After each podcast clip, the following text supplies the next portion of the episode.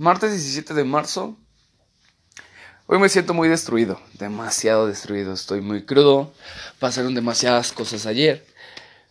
Pero me siento bien, me siento demasiado, demasiado feliz conmigo mismo y con lo que me rodea.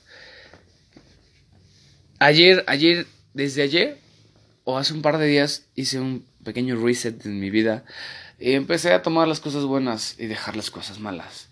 Entonces, no saben lo mucho que ayuda. Y sí, es algo súper básico, pero no saben lo mucho que ayuda en el día a día. Pensar solo en lo positivo que te puede dejar una persona, evitando lo negativo. Es, es un gran ejercicio. Un gran ejercicio porque dejas de decir, ay, mi vida es una porquería. Ay, brother, tu vida no está mal, es un, solo un mal momento, no una mala vida. Piénsalo así.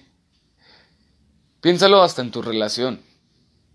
Si te estás, si cada que sale tu chica, tu chico, piensas que ya me está engañando, que ya me hizo el otro, que esto y aquello, solo porque salió, estás pensando mal. Y esa relación solo va a, a terminar en algo malo. Hagamos de cuenta que somos un foco. Y digo un foco, es un ejemplo tonto, ¿no? Pero un foco necesita carga negativa y carga positiva. Si tú le das más carga negativa, se funde. Si le das más carga positiva, se funde. No todo el tiempo estamos felices, no todo el tiempo estamos tristes. Es por eso que digo que te centres en lo positivo. Pero no te olvides de lo negativo. A huevo siempre hay cosas negativas, siempre hay algo que te va a decir, bro, no todo es color de rosa, relax. Solo relájate. Con el paso del tiempo te darás cuenta que todo va mejor si solo fluyes, si dejas de ser tan negativo. Piensa en el foco.